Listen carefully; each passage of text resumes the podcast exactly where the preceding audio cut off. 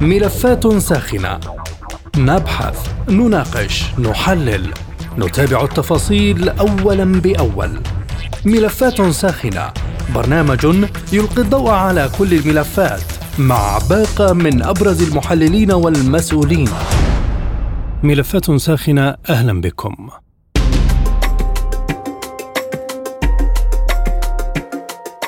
توصلت حركة حماس لصفقة إدخال أدوية مع إسرائيل بوساطة قطرية. تضمنت إدخال أدوية ومساعدات إنسانية للمدنيين في قطاع غزة مقابل إدخال أدوية للأسرى الإسرائيليين لدى الفصائل.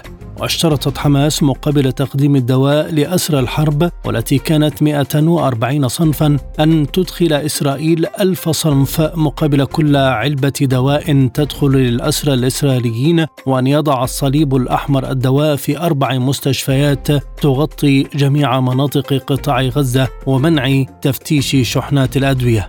في المقابل اندلع خلاف بين الجيش الإسرائيلي ورئيس الوزراء حول الصفقة وقال مكتب رئيس الوزراء إنه ليس من اختصاصه التعامل مع ترتيبات تفتيش شحنات الأدوية قبل دخولها إلى غزة مشيرا إلى أن الجيش هو المسؤول عن هذا الأمر. في هذا الموضوع ينضم إلينا تعليقا من نابلس السيد سليمان بشارات الكاتب والباحث السياسي. أهلا بك سيد الكريم. كيف تقرؤون إذا ما تم في صفقة الأدوية التي دخلت إلى غزة؟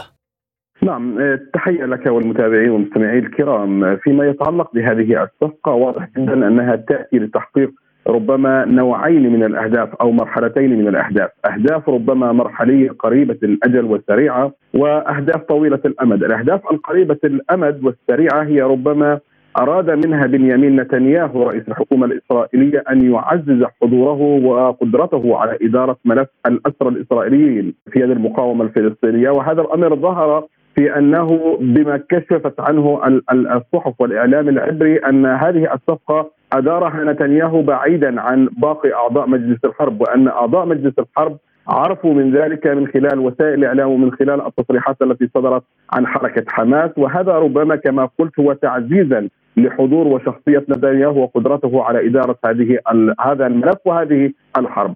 الأمر الآخر أو المستوى الآخر من الأهداف وهو البعيدة الأمد وليس هنا بعيدا بمعنى البعد الزماني كثيرا وإنما ربما هو تمهيدا لاستكمال ذلك أو للبناء على ذلك في الذهاب إلى محطة أخرى تتعلق في الامد المتعلق بالحرب وفيما يتعلق بملف الأسرى الإسرائيليين لدى المقاومة الفلسطينية بمعنى آخر أنه قد تكون هي مؤشرات لبادرة حسن نية اسرائيليا اولا في التعامل مع هذا الملف بمرونة أعلى وهذا قد يكون ويتقاطع مع الجهود التي يذهب إليها الوسطاء سواء مصر أو قطر. وهذا إذا ما ربطناه مع التصريحات التي أطلقها أو أصدرها الناطق بلسان الخارجية القطرية في المؤتمر الصحفي قبل يومين عندما قال أن هناك جهودا وأن هناك خطوات مركزة وحساسة ولم يكشف عنها وكأن هناك فعلا مباحثات على مستوى عالي واهتمام كبير في هذا الملف. لكن أنا باعتقادي يعني هذا الملف هو يبقى حساسا وله اهتمامات وارتباطات. كونه لن يكون بحثا في نفس الملف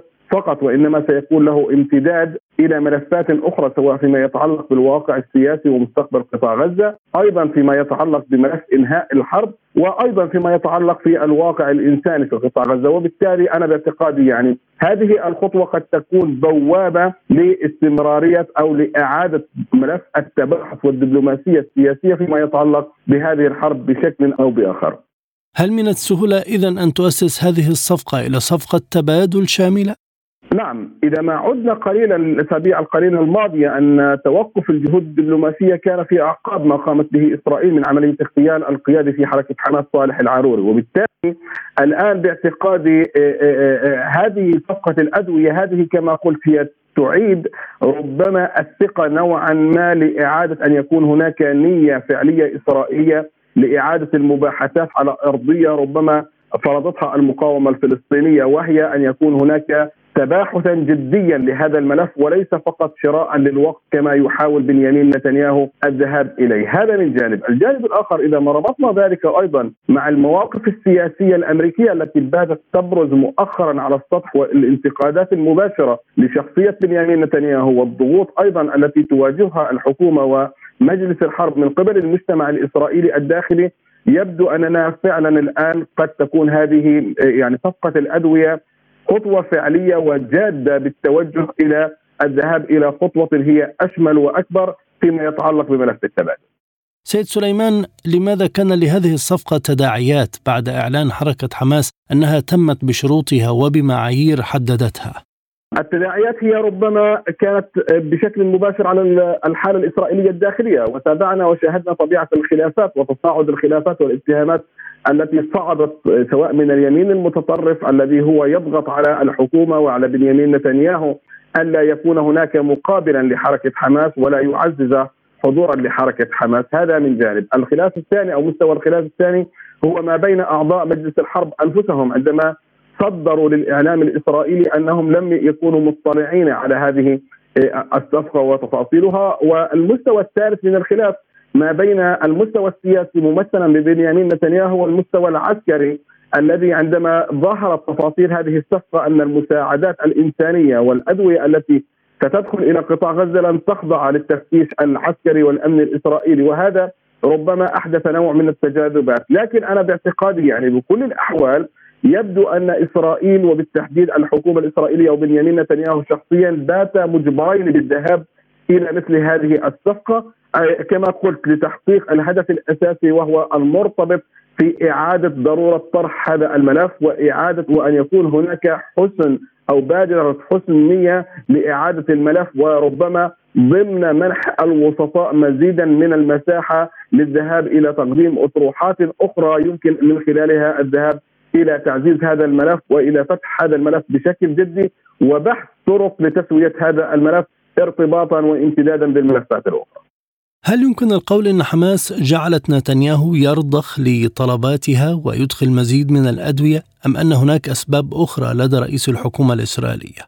هناك يعني آه، آه، سببين، السبب الأول أن فعلا حركة حماس والمقاومة الفلسطينية يبدو أنها في ظل تمترسها على الموقف والشرط الذي وضعته لنهاية هذه الحرب كأحد الشروط ووقف هذه الحرب كأحد الشروط لبحث هذا الملف والملفات الأخرى. الآن لم يعد هناك مجالا أمام آه، إسرائيل إلا الرضوخ أمام هذا الشرط سيما أننا نتحدث أن العملية العسكرية الميدانية لم تستطع أن تحقق الهدف الموضوع فيما يتعلق بإعادة الأسرى.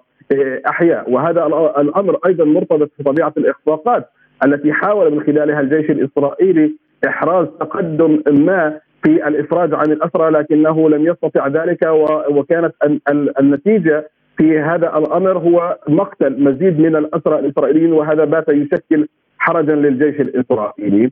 النقطة الثانية في هذا الإطار وهو أن بنيامين نتنياهو بات يخضع تحت ضغط مجتمعي والشارع الإسرائيلي والانتقاد أيضا من المستويات السياسية والعسكرية داخل الكيان الإسرائيلي وبالتالي نحن نتحدث عن أن في نهاية المطاف هناك حالة إخضاع سواء كانت مباشرة أو غير مباشرة للحكومة الإسرائيلية ممثلة ببنيامين نتنياهو. ارتباطا بما جرى في صفقة الأدوية، هل سيكون الحراك السياسي أكثر قوة خلال الفترة المقبلة للضغط على إسرائيل لوقف الحرب؟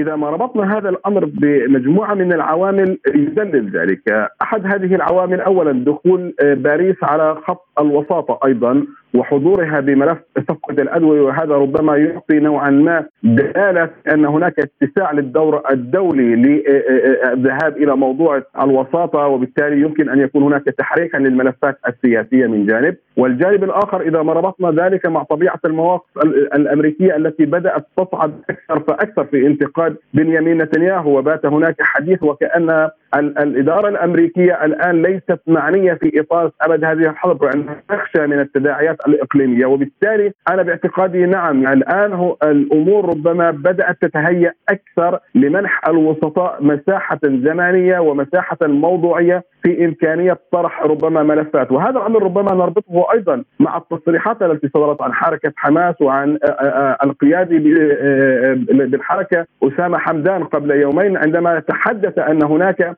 مبادرات وأن هناك أفكارا قدمت للحركة وأن الحركة آه، آه، وضعت ملاحظاتها وناقشت هذه الأفكار. وبالتالي وكأن هناك ربما كما قلت هناك مزيدا من الحراك وهناك مساحة أكبر باتت تطرح وهناك أفكار ربما هي تظهر بشكل أو بآخر وربما تكون هي أفكار بنيت أكثر ما بعد مرور أكثر من 103 أيام على هذه الحرب. والفشل الإسرائيلي في إخضاع حركة حماس والمقاومة الفلسطينية، إذا إسرائيل باتت الآن يعني آه، لديها قناعات تتولد أنه لا يمكن آه، آه، المجازفة أكثر فاكثر في هذا الملف، سيما أنا نتحدث أيضا أن تصريحات بلينكين التي ظهرت يوم أمس أيضا في مؤتمر دافوس والتي قالت فيها بشكل واضح أن أنه أنه لا يمكن التعامل مع حركة حماس بالعمل العسكري. وبالتالي وكأن هذا نوعا ما اعترافا بأن قدرات حماس العسكرية وقدرتها على البقاء بات امرا لا يمكن تجاوزه وبالتالي يجب الذهاب إلى المسارات السياسية والدبلوماسية.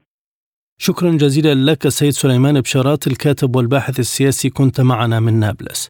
من الناصرة ينضم إلينا المختص الشأن الإسرائيلي الأستاذ فايز عباس أهلا بك سيد الكريم كيف ترون ما تم من تفاصيل في صفقة الأدوية التي وصلت غزة؟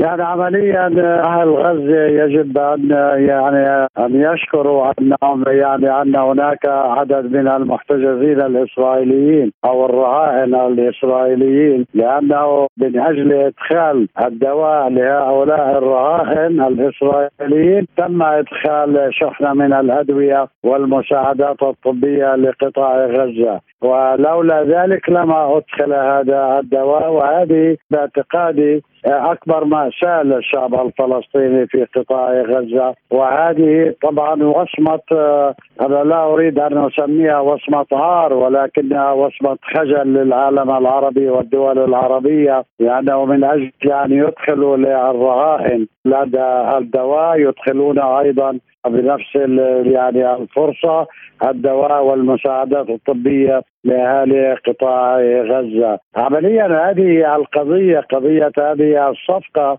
أدخلت الكابينت الاسرائيلي أيضا في مشكلة يعني كبيرة جدا. نتنياهو كان قد أتم الصفقة لوحده دون حتى إبلاغ القيادة الأمنية والعسكرية الإسرائيلية ولا وزير الأمن حتى لذلك عندما طبعا هم علموا بها وان وأن هذه الشحنة لن يتم تفتيشها امنيا سمع ذلك يعني وزير الأمن الإسرائيلي من أحد قادة حماس في احد إحدى وسائل الإعلام. لذلك حدثت هناك يعني نوع من الغضب على بنيامين نتنياهو والذي حاول اتهام القيادة العسكرية بأنها هي المسؤولة عن هذا الأمر.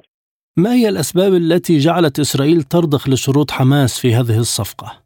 اسرائيل هي تريد إدخال الأدوية. هم يعتقدون أن عدد كبير من المحتجزين الإسرائيليين يعانون من أمراض مزمنة. وكان يعني الزاما على إسرائيل أن طبعا أن توصل لهم الأدوية والعلاج لمرضهم. هذا كذا هذا على الأقل ما يقوله تقوله القيادة الإسرائيلية. لذلك هم اضطروا إلى الموافقة على أيضا إدخال يعني هي ليست شروط حماس بعتقد وإنما هي طبعا هذه صفقة قطرية وهذه الأدوية من قطر يعني قطر استطاعت إدخال أيضا كمية كبيرة من الأدوية إلى قطاع غزة. طبعا حماس أعلنت بأن قالت أن على الأقل لكل وجبة ألف وجبة مقابلة ألف وجبة لقطاع غزة. يعني على الأقل يعني تم هذه المرة وضع ليس شروط وإنما بعتقد يعني الإصرار على إدخال هذه الأدوية وكان له أهمية كبرى لأهالي قطاع غزة. وضعوا الشروط وإسرائيل كانت مضطرة إلى قبول هذه الشروط. وإسرائيل في نهاية المطاف استاذي الكريم إسرائيل ستخضع إلى شروط طبعا الفصائل الفلسطينية في أي صفقة لإطلاق سراح الرهائن الإسرائيليين بعد ان فشلت إسرائيل حتى اليوم من إطلاق ولو آه، طبعا رهينه أو أسير إسرائيلي واحد. هذا يعني فشل إسرائيل في هذه العملية العسكرية التي كانت أحد أهدافها هو إطلاق سراح المحتجزين الإسرائيليين. لكن عمليا في هذه المرحلة يعني إسرائيل تواصل حربها على قطاع غزة بإدعاء انها طبعا من خلال الضغط العسكري هي تستطيع إطلاق سراح المحتجزين لكن هذا ثبت غير صحيح. يعني ومنذ بدء الحرب إسرائيل اضطرت إلى إطلاق سراح أسرى من الشباب والنساء الفلسطينيين في الضفة الغربية. بالمقابل يعني تم إطلاق سراح خمسين من الرهائن الإسرائيليين كلهم من النساء والأولاد. لذلك بعتقد أن إسرائيل هي ليست صاحبة القرار في هذه القضية وإنما من يقرر في نهاية الأمر هذا قضية الرهائن هي قيادة الفصائل الفلسطينية في قطاع غزة مسألة إخفاء نتنياهو عن الكابينت أن الصفقة تمت بشروط حماس هل تعني أن أي قرارات قادمة ستكون بشكل منفرد من نتنياهو بعيدا عن الكابينت المفكك؟ نعم نتنياهو لا يستطيع أن يتخذ هذا القرار لوحده. هو بحاجة إلى الكابينت هذه ليست صفقة أدوية كما فعل نتنياهو أنه تم طبعا إتمام هذه الصفقة تم هذه الصفقة لوحده. لكن بالنسبة لإطلاق سراح المحتجزين أو الرهائن بعتقد أنه هو بحاجة إلى موافقة كابينيت الحرب على الأقل. وكابينيت الحرب هو بحاجة إلى أيضا إقرار قرارات كابينيت الحرب من الكابينيت الموسع والذي يضم يعني عدد كبير من المتطرفين جدا من القيادة آه، الحزب من قيادة الأحزاب الإسرائيلية أمثال سموتريتش وبن وستروك وإلياو وغيرهم من هؤلاء المتطرفين. آه، لذلك بالمناسبة يعني بالنسبة لإطلاق سراح الرهائن يعني نتنياهو آه، يستطيع أن اتمام أي صفقة كانت؟ وطبعا الجميع سيوافق عليها مهما كانت شروطها صعبة إلا باستثناء إنهاء الحرب يعني ولا يستطيع أن ينهي هذه الحرب في هذه المرحلة لأن إنهاء هذه الحرب آه، قبل على الأقل ما يدعيه نتنياهو. إتمام أهداف إسرائيل فأن هذه ستعتبر هزيمة عسكرية وسياسية للحكومة الإسرائيلية. وإسرائيل لن تقبل بهذا الشرط وقف الحرب مقابل إطلاق سراح المحتجزين لكن وقف إطلاق نار لفترة لربما تكون طويلة. إسرائيل ستوافق بدون أي تردد. عدم الرغبه في إنهاء الحرب. هل تعني وجود استراتيجية جديدة لإسرائيل خلال الفترة القادمة للتعامل مع غزة؟ يعني إسرائيل لا تعلم ما هي الاستراتيجية التي سيتم التصرف حسبها بعد انتهاء وقف هذه الحرب. إسرائيل حتى الآن هي لم تبحث حتى في الكابينيت الحرب ماذا سيحدث في قطاع غزة بعد آه، انتهاء هذه الحرب. الشيء الوحيد الذي طبعا آه، يقوله نتنياهو هي اللاءات الثلاث التي يكررها دائما. لا عودة لعودة السلطة الوطنية الفلسطينية لا لقوة عربية ولا لقوة آه، دولية. آه، لكن عندما يسأل ماذا يعني ماذا تريد إسرائيل من قطاع غزة؟ هو يعني يرد بأن إسرائيل تريد أن تسيطر امنيا على قطاع غزة ولا علاقة لها بالشؤون المدنية. هذا يعني أن إسرائيل تريد إبقاء غزة أو أن تأتي يعني الدول العربية آه، خاصة دول الخليج لإعمار قطاع غزة من جديد على حسابها وأن تبقى السيادة العسكرية الاسرائيليه طبعا هذا لا يمكن أن يكون مقبولا على أي دولة عربية ولا على الفلسطينيين. آه، لذلك يعني الحكومة الإسرائيلية لم تقرر بعد ما الذي تريده بعد انتهاء هذه الحرب بالمناسبة يعني أنا على قناعة أنه لو احتل بنيامين نتنياهو قطاع غزة بالكامل إلا أنه لن يحصل على صورة الانتصار التي يريدها لأن الصورة التي ستطارد نتنياهو هي صورة ال 1400 إسرائيلي الذين قتلوا في 7 أكتوبر آه، في الساعة السادسة وتسعة وعشرين آه، دقيقة. وفي هذا اليوم إسرائيل خسرت هذه الحرب. لربما إسرائيل ستربح هذه المعركة لكنها خسرت الحرب آه، بشكل غير مسبوق في تاريخ إسرائيل. وهذه الصدمة آه، لن يتعافى منها الإسرائيليين لأكثر من 100 عام على الأقل. شكرا جزيلا لك الأستاذ فايز عباس المختص في الشأن الإسرائيلي. كنت معنا من الناصرة. من رام الله ينضم إلينا أستاذ العلوم السياسية الدكتور أمجد أبو العز. أهلا بك دكتور. ما تحليلكم لرد فعل الداخل الإسرائيلي في صفقة الأدوية خصوصا أنها لم تخضع للتفتيش كما طالبت حماس؟ يعني أعتقد ما يحدث هو آه، ممكن آه، اعتباره ضمن السياسات الانتقامية ضمن سياسات ردود الفعل أو آه، إلقاء اللوم. هناك حالة من الاصطفاف حالة من الانقسام في المجتمع الإسرائيلي على ثلاث مستويات. المستوى الأول ما بين العسكري وعسكري. العسكر القيادات السياسية ويعني هناك اختلاف وجهات النظر في الأولويات اتجاه ما يحدث بقطاع غزة. هل نوقف الحرب؟ ونركز على إطلاق سراح المحتجزين أم نستمر بالحرب. هذا خلاف. الخلاف ما بين السياسيين والعسكر أيضا.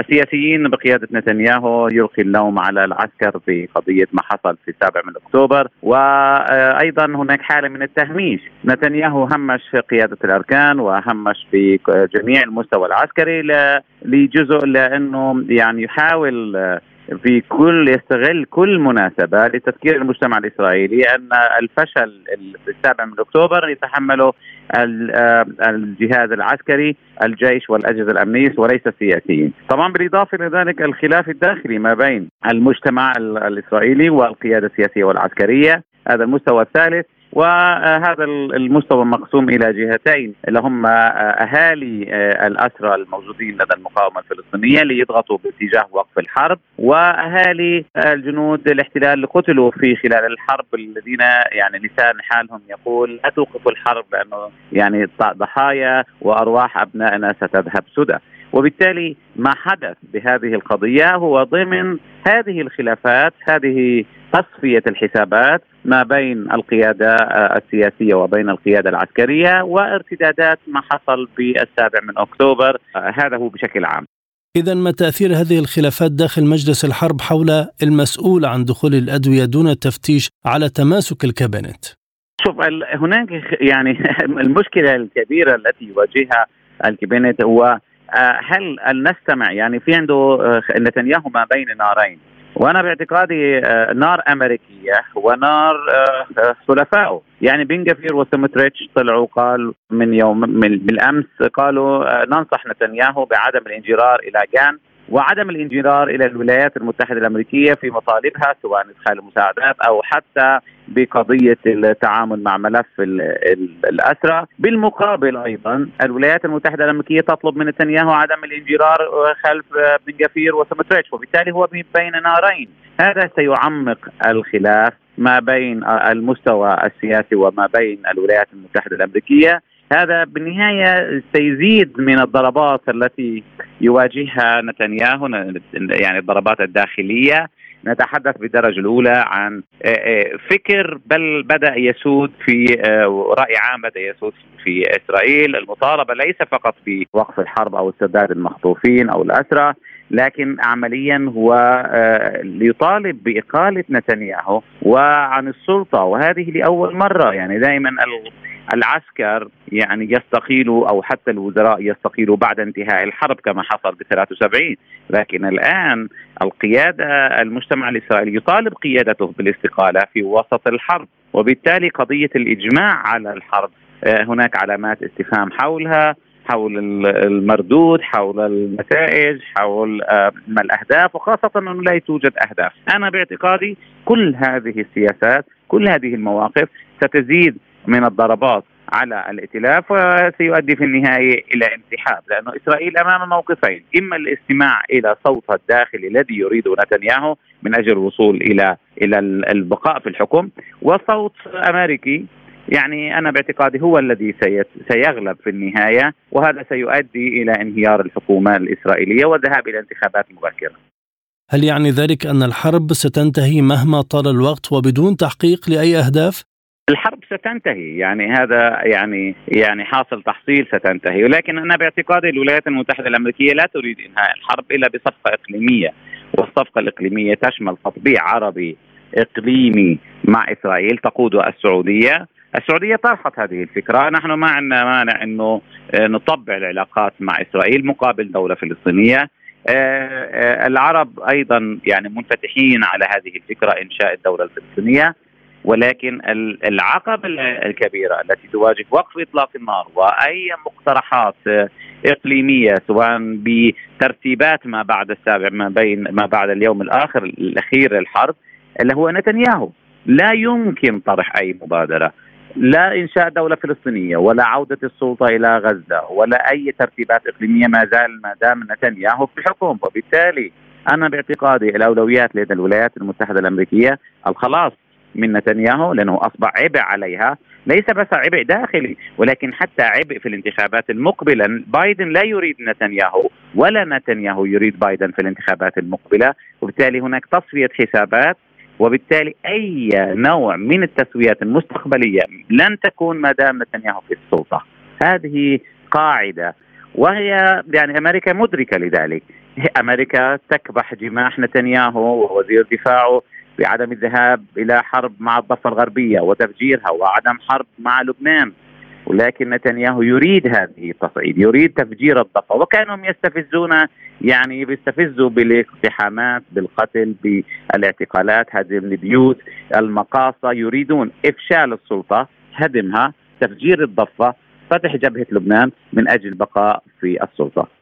تحدثتم عن صفقة سياسية شاملة بدولة فلسطينية ما ضير أمريكا وإسرائيل بمكوناتها؟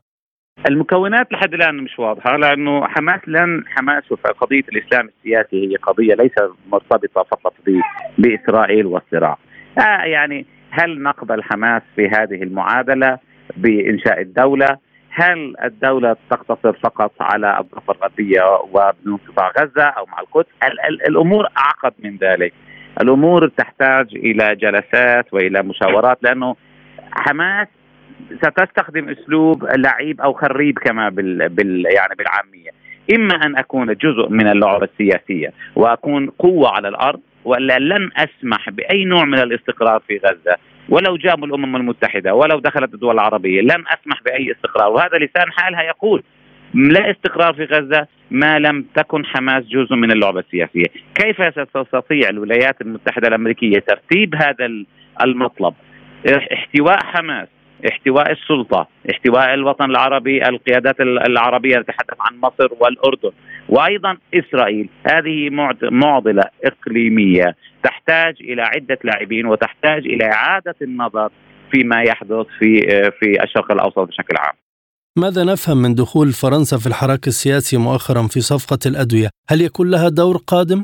فرنسا مرة بتتقرب من الفلسطينيين ومرة بتدين الفلسطينيين ومرة بتدخل على الخط طيب على خط قضية الأدوية وما أدوية وبعدين كانت بالحوثيين دخلت في التحالف مع مع الولايات المتحدة الأمريكية أو ما يسمى تحالف الازدهار وبعد ذلك أعلنت عن الانسحاب من هذا التحالف البحري اللي كان موجه ضد الحوثيين وبالتالي فرنسا أنا باعتقادي تبحث عن دور الآن دور سياسي آه، خاصة في ظل إنه فشل أوروبا فشلها فشل ذريع منذ عام 1980 إلى الآن وهي تتبجح أوروبا بالديمقراطية وحقوق الإنسان والعملية السلام ولما تكون على أرض الواقع تفشل وتسلم المفتاح للولايات المتحدة الأمريكية.